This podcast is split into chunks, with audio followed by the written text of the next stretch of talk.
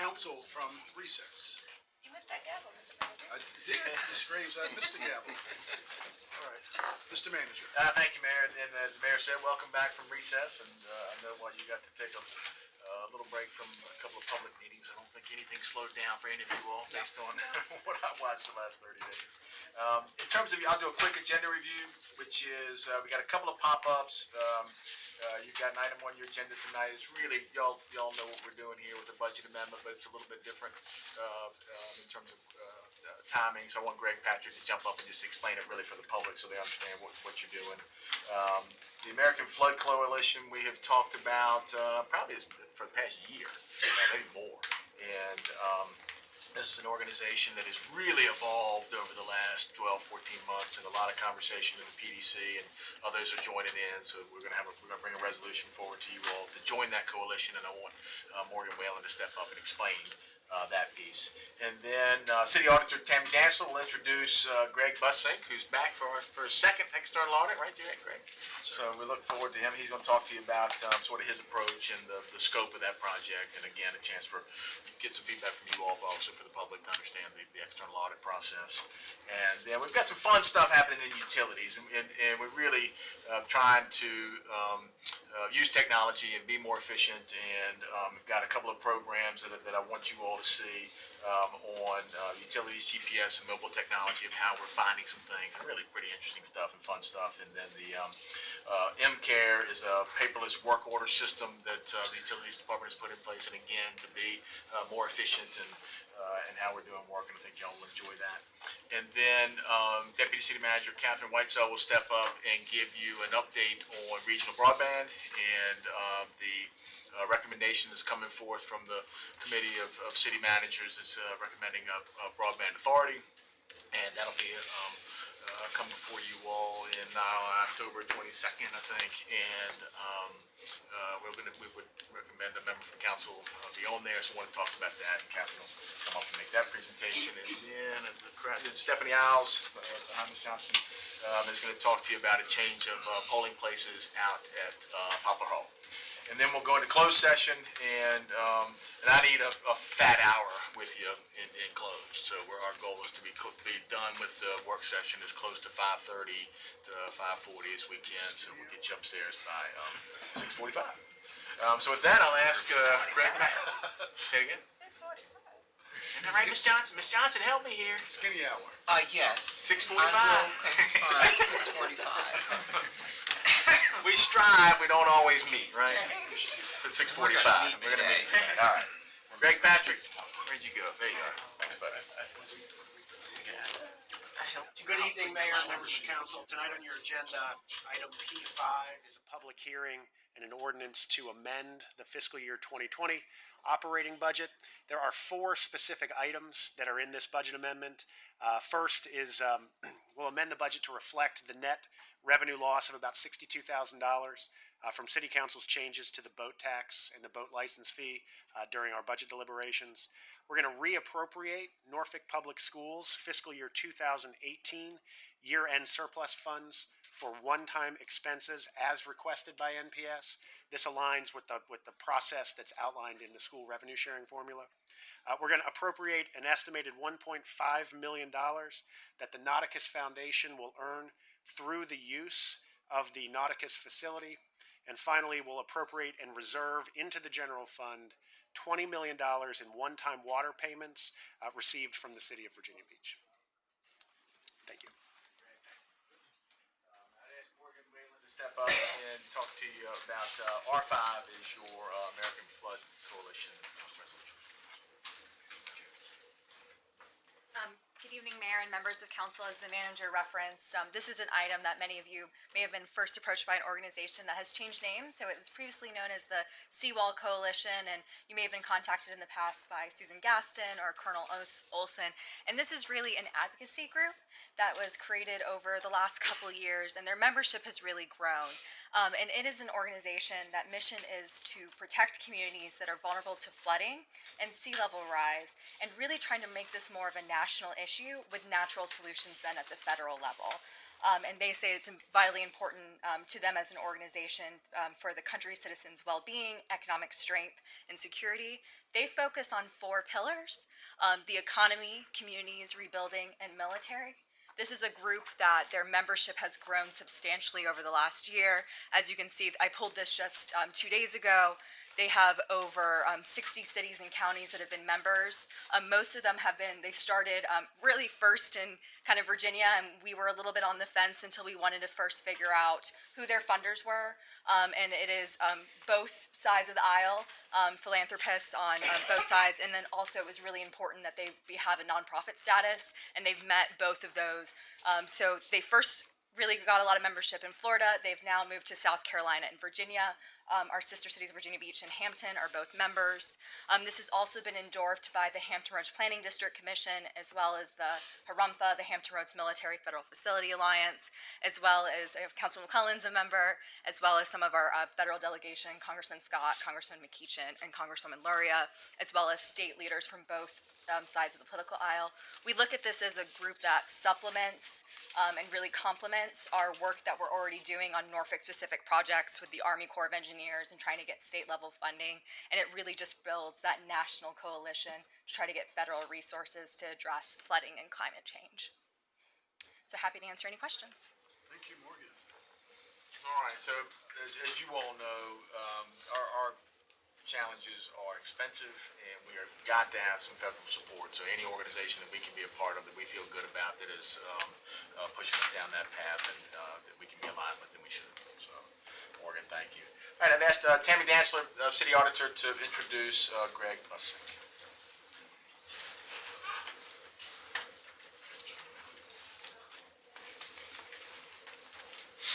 Good evening, Mayor, members of the City Council. It's that time of year again that we have our external audit.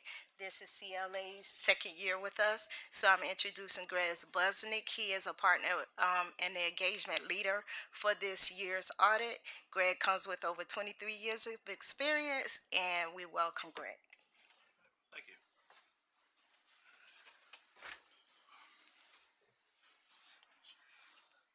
All right, so, well, thank you and good evening, everybody. I'm here to- tonight to talk to you about the city's audit plan for this year. Uh, so we'll get started. Um, won't take too long. This may sound familiar. Um, there's no new standards this year as far as auditing standards go, um, and no new significant accounting standards this year. So it'll be a quiet year from the audit perspective, we hope. Uh, the uh, you know, the summer here, really, we're going to talk to you about the plan, um, make some required communications to the city council, and uh, talk about the approach overall. So, agenda, scope, we'll talk about our, our responsibility, um, cover the engagement team, talk about the audit approach a little, timeline, and then certainly be willing to answer any questions at the end. So, um, overall, scope, this is a little bit small, um, but our contract covers uh, the city, uh, NPS, EDA, ERS, um, water utility fund, and wastewater utility fund. We also conduct a single audit. Um, it used to be called A133, now it's conducted under uniform grant guidance. Um, so you hear those terms used sometimes interchangeably. And we do have some agreed upon procedures and examinations that we perform. Uh, majority of them are required by the Auditor of Public Accounts. So the APA gives us some guidance too. what we do. Sure. Just in terms of the scope, I noticed you have the two um, enterprise funds, the water and wastewater. Yes. And as, Doug, as we move stormwater into an enterprise fund, will that then become under this, au- come under this audit? But it has to get there first? How how does that work? answer that, Catherine or, or Greg? Well, it would be part of the engagement if you have, it became a major fund. We issue separate reports for those two, uh, funds. And if you wanted us to, we could amend the contract to do that, but it, it depends on what your needs are. Okay. I That's just- great, it's a great question. And- Let us- and- We'll talk through that and see what Okay. makes the most sense. Yeah, okay, thank you, sorry to interrupt. Sure, no worries. It's good to answer your questions, Robert. Going through it. Um, accounting framework is, uh, generally accepted accounting principles. Um, auditing standards, there's no change here, but we use, uh, GAAS under United States standards. Um, then there's government auditing standards. Uniform guidance is what used to be one thirty-three. And then there's also APA specifications for city, counties, and towns that are, um, promulgated by the state. Other terms of the engagement, um, we'll test controls as part of our engagement, we'll provide comments, um, either internal control comments or maybe manager letter comments. We'll also discuss, on the back end of the engagement, we'll revisit, um, with the council the results of the engagement. So kind of what we're telling you now, we'll kind of revisit and talk about the opinions of those things on the financial statements. And at the very end, we issue a data collection form, which is a submission to the federal government of the results of your uh, federal expenditures. Um, auditor's responsibility. So our responsibility is forming and expressing opinions on the financial statements, whether they're fairly presented in accordance with GAAP. Um, we provide reasonable, not absolute assurance, and then we'll also, uh, we're responsible for identifying any material misstatement caused by error or fraud. Single audit, um, also uniform grant guidance audit. Um, we'll issue several reports, a report on internal control over financial reporting and compliance. Issue an opinion on compliance in accordance with the uniform grant guidance. Um, again, it's reasonable, not absolute assurance. And then at the end, we'll have a certification of the data collection. Our engagement team, um, I'm the overall engagement principal responsible for the performance of the engagement. Uh, we have three directors, Sherry King and Jatana Davis work with the city, and Eris Coleman runs the, uh, audit for the schools. And we split the work up in between all of us. Audit approach, so it's four, four phase approach, planning and strategy, we look at systems evaluation, testing analysis, and then reporting. Um, and we have continuous communication where we're talking with management and, uh, the council throughout the process. Overall audit approach, um, we get a good understanding of the city's business processes, look at what you do, and how you do it. Um, go through a risk assessment process. We do that internally, and then we also talk with folks at the city to kind of make sure we're on the same page of what the significant risks are. We tests of controls over major processes within the, within the city. Um, tests of effectiveness over key controls, um, substantive procedures, which is more the number crunching, making sure the numbers are right. Um, develop any findings, and then we have a reporting phase. So here's a kind of a timeline. So planning and interim field work, we've already started that. So that's kind of an ongoing process. We do some of the grant testing throughout the audit processes that's available. That helps us save time on the back end. Final field work will come back when the books are closed. Um, hoping to issue draft reports um, by November 15th. Final reports by the end of November, and then back in front of the city with the results by December 31st. And that's kind of the high level of what we're gonna do, what our plan is, and then I'd be happy to answer any questions you have. All right, thank you so much. Greg, thank you, appreciate that very much. Um, all right, I mean, it's, um, I'm sorry Wynter's, uh, on, on vacation, glad he's on vacation, I'm sorry he's not here today. Um, he came back from, uh, uh, meeting with, uh, Kristen and her team and said, man, there's, really neat stuff going on with the utilities department, I think that, uh, council should see and understand, and, uh, with y'all's interest in technology and things we're doing. So I'm gonna ask Chris Ballesteros, who's an engineering technician in the utilities department, to come up and talk to you about some of the things we're doing and how we locate utilities and, uh, to make things work a little more smoothly. Chris, welcome. Show and tell. Yeah. Uh, I was what that was. Mr. Mayor, members of the City Council, Mr. City Manager, good afternoon. My name is Chris Ballesteros, and I'm an Engineering Technician 3 with the Department of Utilities. Let me just figure out this clicker first. so imagine you're going home after a long day's work. You're almost home, but then you run into a little bit of traffic. And you look a little further down the road, and because you know, you want to see what's going on. But then you see this water spewing out of the ground 10, 15, maybe 20 feet in the air. Then the first thing that comes in your head is, man, how much longer is it going to be before I get home? But then you think a little bit longer. And then you think, is this going to affect my home or my neighborhood? Am I going to be able to do the laundry tonight or am I going to be able to take a shower before I go to bed? Our goal is to minimize these service disruptions by improving our ability to locate utilities in the field more quickly and accurately. To help accomplish this goal, we use Geographic Information Systems, better known as GIS. GIS is a map that displays the location of our utilities in the field. This was once only available on desktop, but with advances in technology, we've upgraded to a fully mobile version that's available on iPad. These iPads are supplied to every utilities repair crew. The map shown on the screen is an overview of our most current utilities. And then when the map is zoomed into a specific area, the user is able to see all the utilities in even greater detail. So, let's recall the image of the broken main that you saw earlier. This is a GIS map of where that main break occurred. In order to fix that main break, emergency crews have to shut off the flow of water in this section.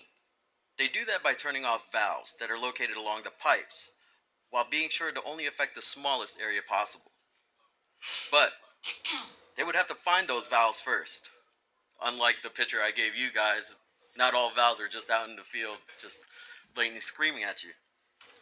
What if they were located underwater, under snow, or even under or in an overgrown field? How would they be able to find these valves if it's not easily visible?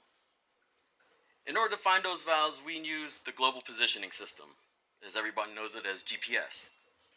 GPS is a network of about 30 satellites orbiting the Earth.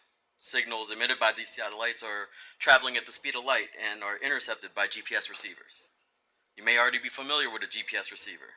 Your cell phone or your tablet are great examples.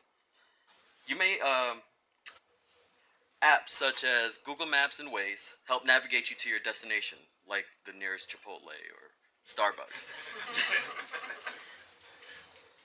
Although these features are great to have, the cell phone GPS is nearly enough for what we need it for. We need something that could bring you within a foot of what you're looking for. And then that's when the GPS R2 receiver comes into play. And I have it right here, live and in person. In the past, I'm sorry. In the past, utility crews would have to return to the combined ops building, shuffle through stacks of paper drawings, and drive back to the main break and try to find a valve to shut off the water. This process consumed valuable time, as you could tell. We've eliminated that by having repair crews arriving on the scene with tools like their iPads and these GPS receivers to get the job done faster. So, let's take everything that we saw today, bundle them all up, and let's see it all at work. An emergency crew is called out to respond to a main break. They use a GPS receiver and their iPad to navigate them to the location of the valve. The GPS receiver gives a real time location, as shown by the blue dot moving on the iPad screen. It takes them to the location of a rock, but the GPS shows that there should be a valve directly located in this location. The rock is moved, and lo and behold, they find the valve there. Although that valve was hidden from plain view, the GPS was quickly able to navigate that user to that location. Time is key when dealing with service disruptions, and with these upgrades to our utilities department, you can be sure that any repairs are handled in the most efficient way possible. Putting this technology in the hands of our employees ensures that you'll always have water that you can rely on. Thank you.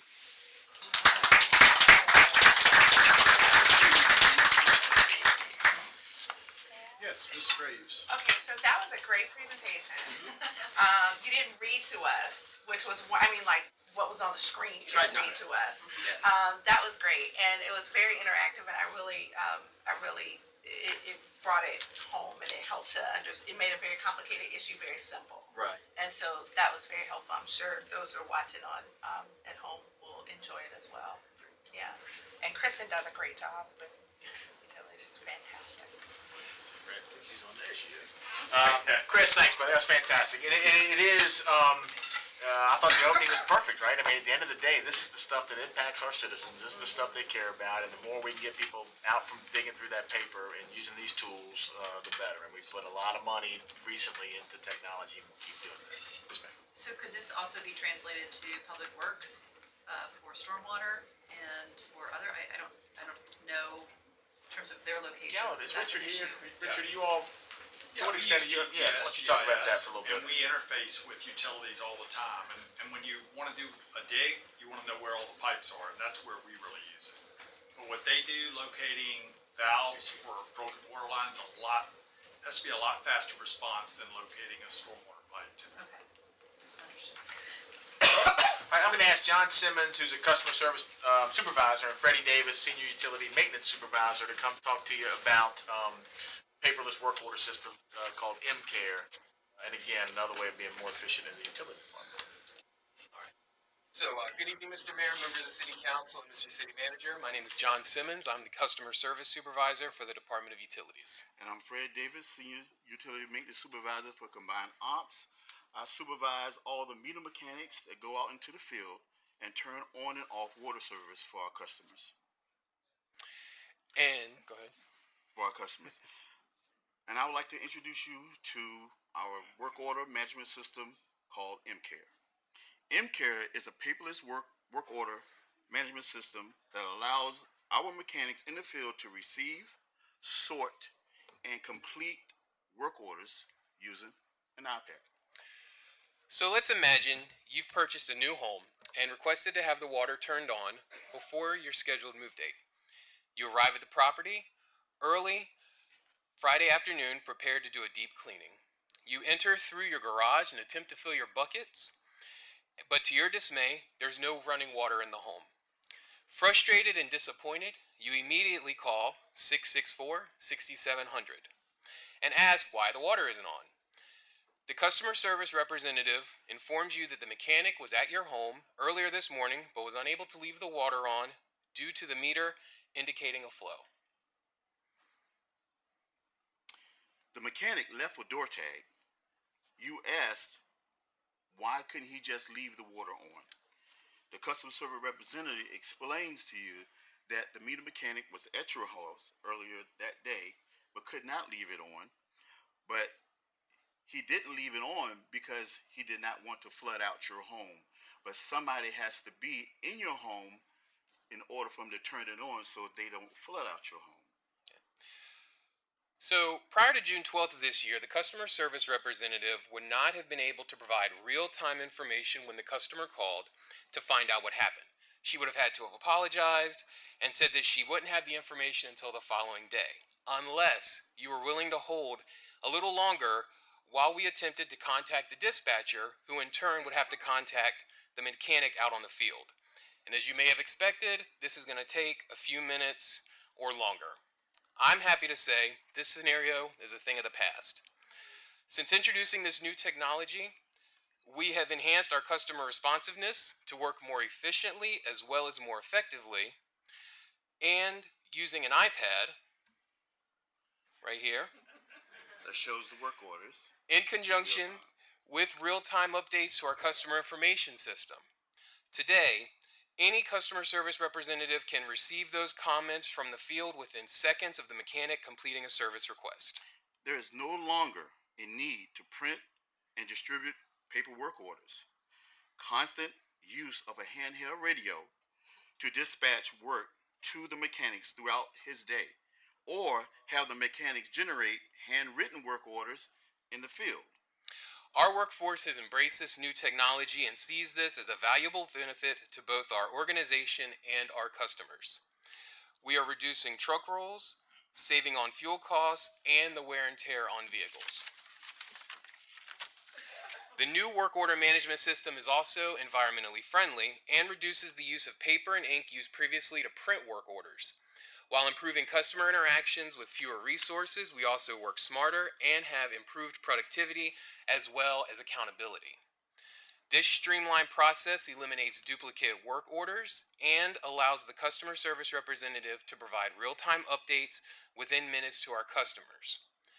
In addition to reducing processing time by using less resources to complete the requests, customer experiences are enhanced and our representatives are empowered to make decisions based on real time information and ultimately, but most importantly, we're able to build that trust with our customers, which is key. Thank you.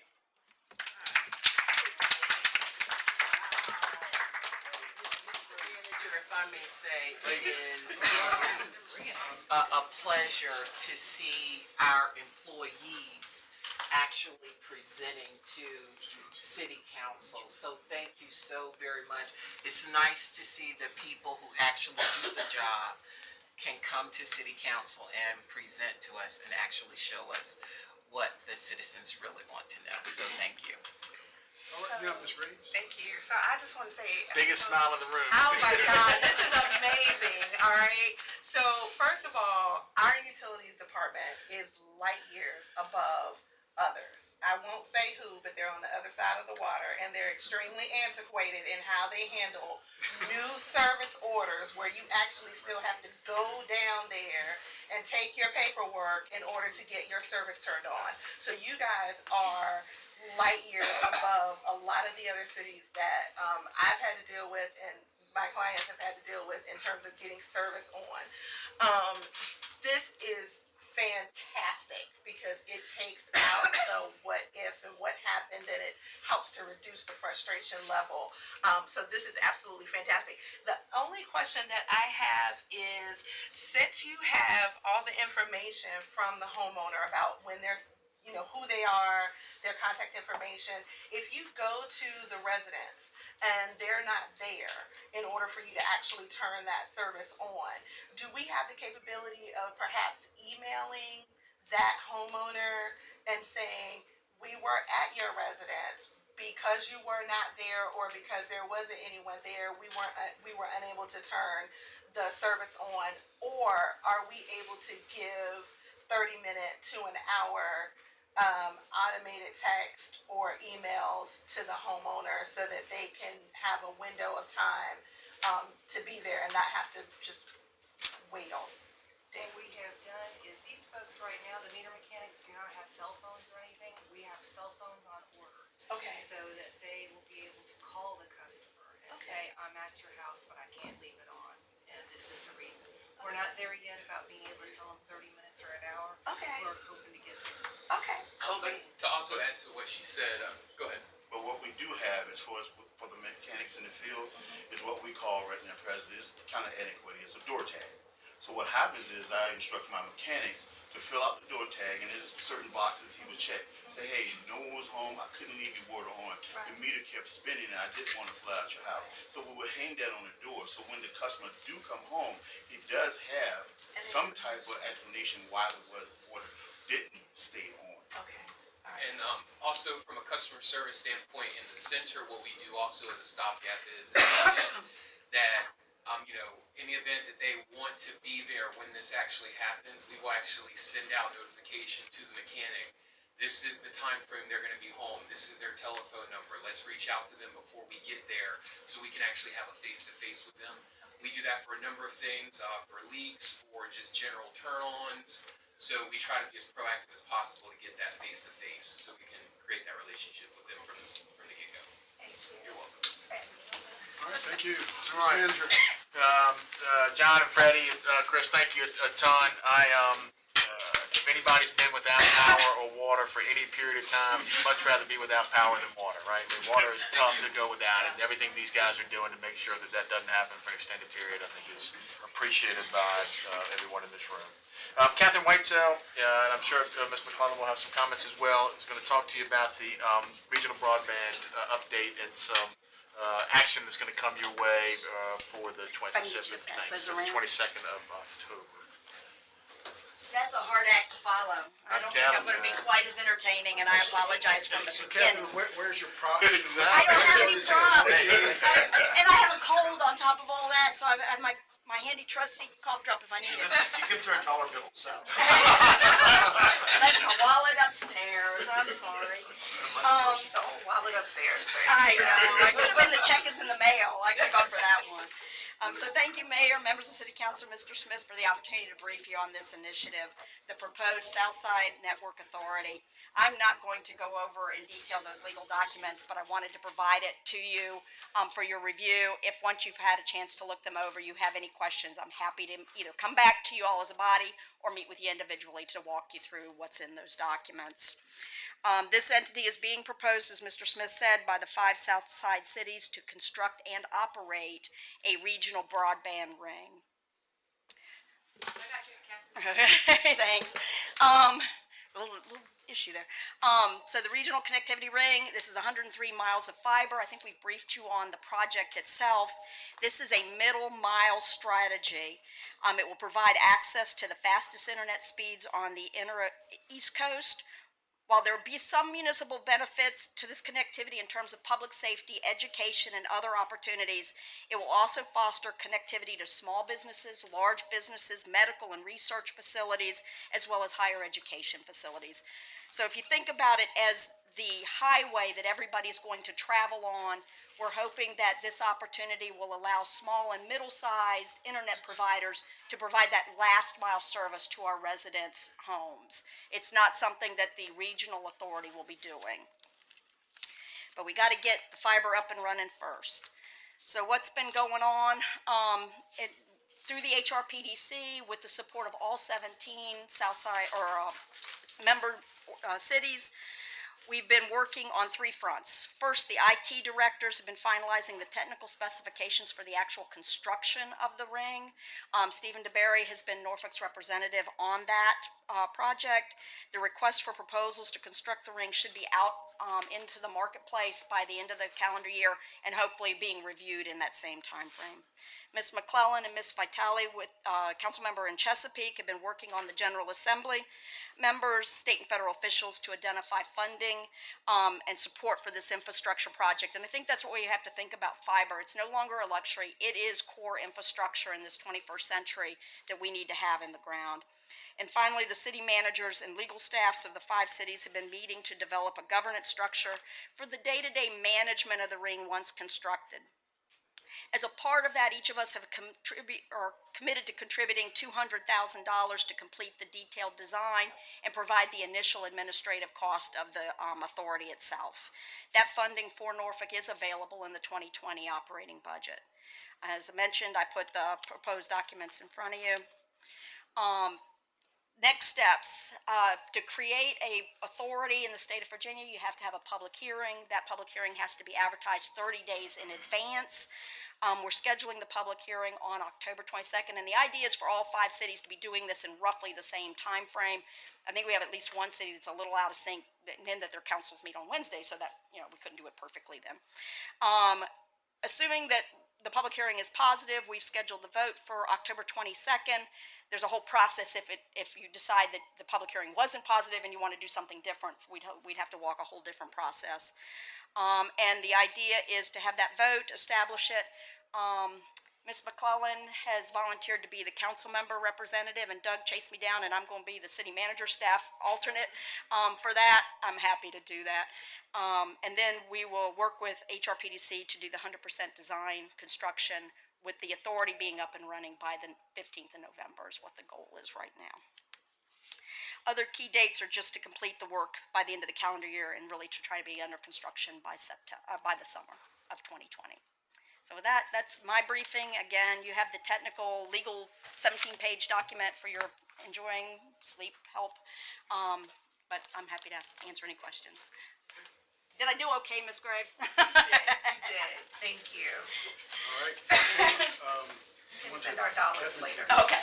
Yeah, just a couple, no, no, it's, I just a couple things. Um, do y'all understand middle mile versus last mile? And this is important because, um, some of the pushback that we had received previously was that we don't, the private industry doesn't want municipalities providing services directly to residents.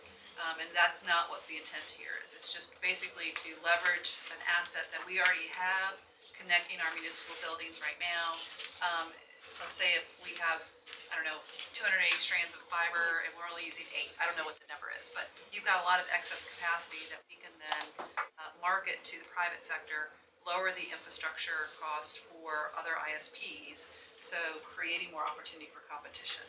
So ultimately, we're trying to, um, lower costs of service to our customers and increase speeds because we have the connectivity to these overseas cables in Virginia Beach. So I just wanna make sure that, that's just been a real rub for some folks. Um, so think of it as, you know, we're providing the highway, uh, as Catherine said, and, um, hopefully, what does this mean long-term?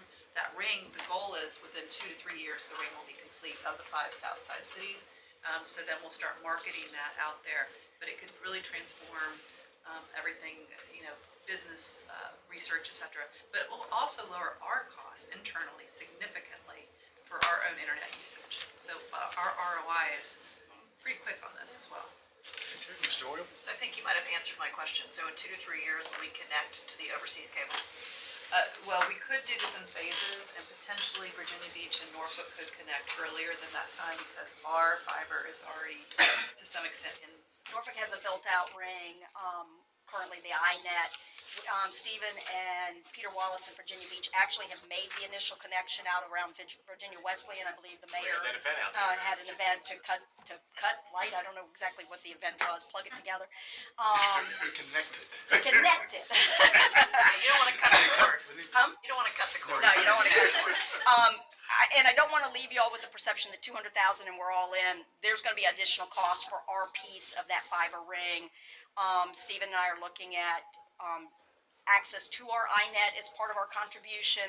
Uh, trench next to our INET, but we'll, we'll have some other construction costs as we get the RFPs back on the construction of the ring for the Norfolk segment. Thank you. Okay, thank you, Kathy. Captain, thank you. Uh, PH uh, 02 on your agenda tonight uh, changes the voting precinct for Poplar Hall, so the Stephanie Iles, Director of Elections, is going to take you what you're voting on. More importantly, let folks at home know. what you're voting on. Hi, good evening, Mr. Mayor, members of council. We're coming to you tonight regarding public hearing number two, which is the request to relocate the polling place for Poplar Halls precinct. Currently, that is located at the Poplar Halls Elementary School. As you're aware, that school's been or being closed. Um, the students are being allocated to other facilities.